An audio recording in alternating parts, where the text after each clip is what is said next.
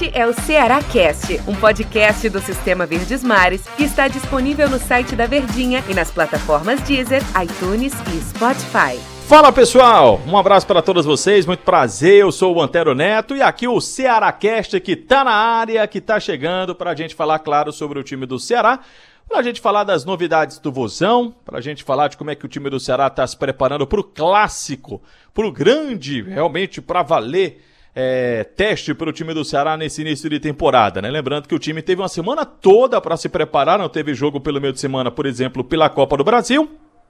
E focou todas as suas atenções depois daquele jogo lá contra o Altos, neste clássico rei pela Copa do Nordeste também. Bom, para a gente explicar, para a gente poder falar tudo sobre o jogo, tem uma companhia aqui sempre agradabilíssima de Daniel Rocha. Tudo bem, Daniel Rocha?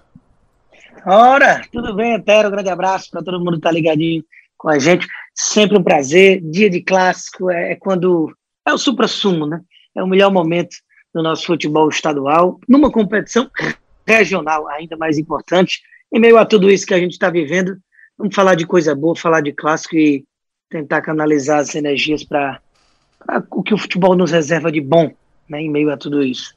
É verdade. Ô, Daniel, o time do Ceará, comparando aqui com o time do Fortaleza, ele tem uma campanha pior do que o time do Fortaleza, nesse início de competição. Fortaleza perdeu, desculpa, o Ceará perdeu para a equipe do Ferroviário, já na rodada lá do Campeonato Cearense, na estreia do Campeonato Cearense, enfim. É, vem de empate, já tinha empatado também contra a equipe do ABC. Em quatro jogos o Ceará venceu um jogo.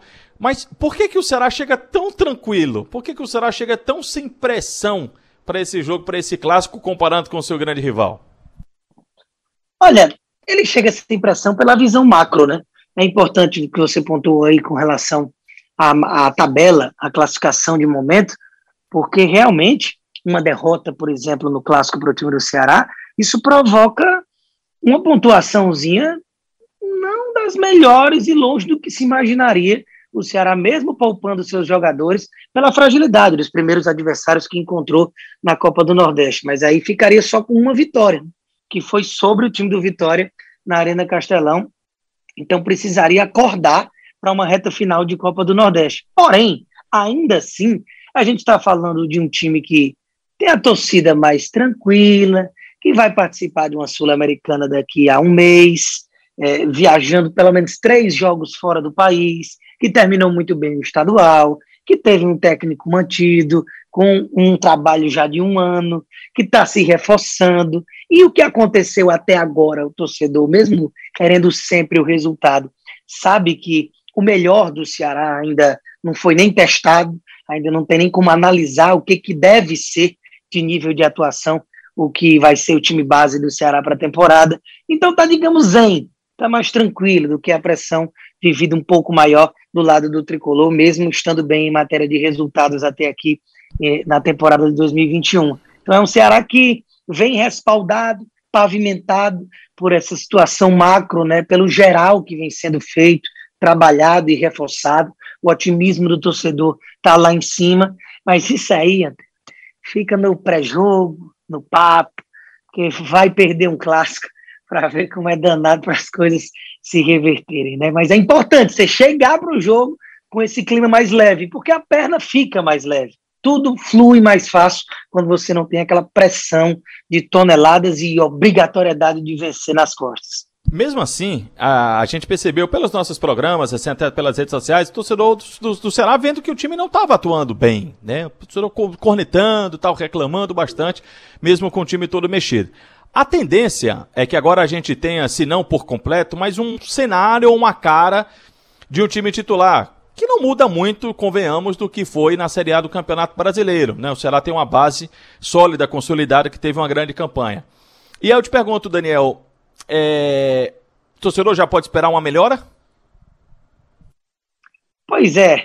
Aí é uma pergunta excelente. Eu acredito que pode esperar uma melhora, até porque o nível de, de desempenho do time do Ceará dentro de campo tem sido meio doído, sabe? A, a, vitória, a vitória ocorre porque também o adversário ajuda muito, e mesmo com o adversário frágil, não venceu em outras oportunidades seja no Cearense quando perdeu para o Ferroviário e também na Copa do Nordeste, que segue invicto, né? inclusive não sabe o que é perder há uma eternidade desde a derrota para o Náutico é, do Lisca, toda aquela polêmica de ter colocado o time alternativo há duas temporadas. Então, assim, tem essa questão ainda mais da invencibilidade a ser defendida para o Ceará em campo, mas é uma questão de que o time precisa melhorar o que tem apresentado, mesmo se essas principais peças não jogassem. Por isso que a perspectiva é boa, com a gente imaginando estreias, retornos, você ter, além de contratações, um Vina em campo pela primeira vez, depois de fazer o que fez, de ter feito o que fez na temporada passada. Então é um Ceará de que, no papel, a gente pode se imaginar ainda mais é, vendo em comparação o que o Ceará tem apresentado, que não é muito difícil ser mais interessante. Mas, assim, é preciso também dar uma pisada no freio e não imaginar um belíssimo futebol e de que já a gente já vai ver em campo é, um Ceará bem superior, o que no papel pode até apresentar com relação ao seu rival nesse primeiro momento, porque tem toda a questão de jogador retornando, o ritmo de jogo, o entrosamento de quem está chegando, apesar da espinha dorsal ser mantida. Ainda é muito no início, eu, eu prevejo mais um clássico daquele jeitinho mesmo, no detalhe, sem grandes oportunidades de gol, e um jogo mais feio, realmente chato, do que propriamente um grande espetáculo. Bom, até pelo que a gente falou, desde que o time do Ceará chega mais tranquilo para este clássico, não sei se o Ceará vai fazer sacrifícios, não sei se o Ceará vai dar uma esticada na corda para contar com alguns jogadores em campo. De quem é que eu estou falando? Não sei se os dois, como diria aquele outro, ambos os dois, eu não sei se os dois uhum. colombianos estarão em campo como titulares no jogo contra o Fortaleza, não, viu, Daniel? Falo, evidentemente, do Ione Gonzalez e do, e do Steve eh, Mendonça. Aliás, eles, os dois falaram, não, estou pronto, se quiser posso, posso ser utilizado, estou, fica à vontade e tal, e tudo isso. Mas acho que o técnico Guto não vai colocar esses dois jogadores. Aliás, posso passar uma provável, que eu acho, escalação aqui do time do Ceará? Passe. Richard, Eduardo, Panhussá, Luiz Otávio e Bruno Pacheco. Fabinho, Fernando Sobral, Vina. Saulo Mineiro, Ione Gonzalez e Clebão, Daniel. Pois é, a linha de defesa ela é mais fácil da gente prever, com exceção do Panhussá, que fica aquela dúvida, né? Que a gente tem confabulado no, nos nossos programas aqui no Sistema Verdes Mares a respeito de será que pelo fato de provavelmente o jogador realmente sair não vai ficar para a temporada, ele deve jogar, mas é aquela coisa. Meu amigo, ele está aí, ele está treinando, ele forma ao lado do Luiz Otávio a melhor dupla que o Ceará tem de momento aí na zaga. Se não for ele, vai ter que apostar num garoto, ou Lacerda, ou Jordan, ou o próprio Klaus, que está voltando também de um período aí de, de recesso recentemente também. Então pode sentir a questão do ritmo de qualquer forma, assim como o Thiago Panhussá. Eu acho que até aí não, o correto seria escalar isso mesmo. E ali com Fabinho e Sobral, imagino que é a tendência. Até porque, a priori, mesmo a gente sabendo que o Charles corre por fora aí, é, foi a dupla que terminou como titular, então deve ser os dois. O Vina também não, não vejo dúvidas. E aí lá na frente, eu confesso que tem uma dúvida medonha. Eu só escalo um que eu acho que está garantido, que é o Saulo.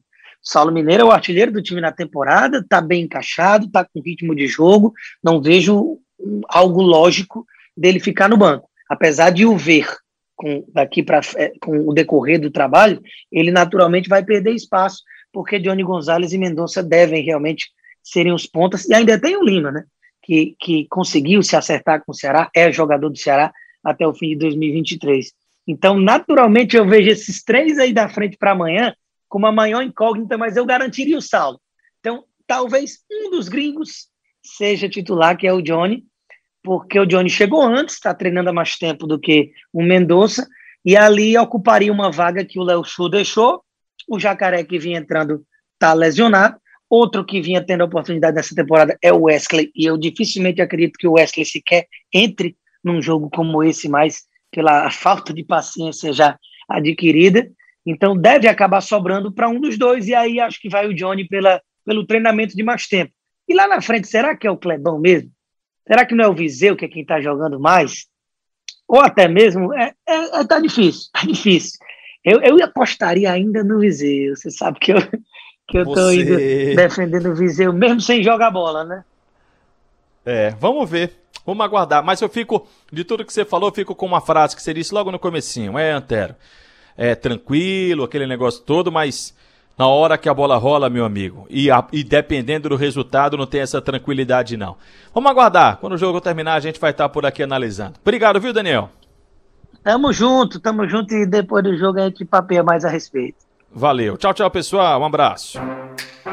Este é o Ceará Cast, um podcast do Sistema Verdes Mares que está disponível no site da Verdinha e nas plataformas Deezer, iTunes e Spotify.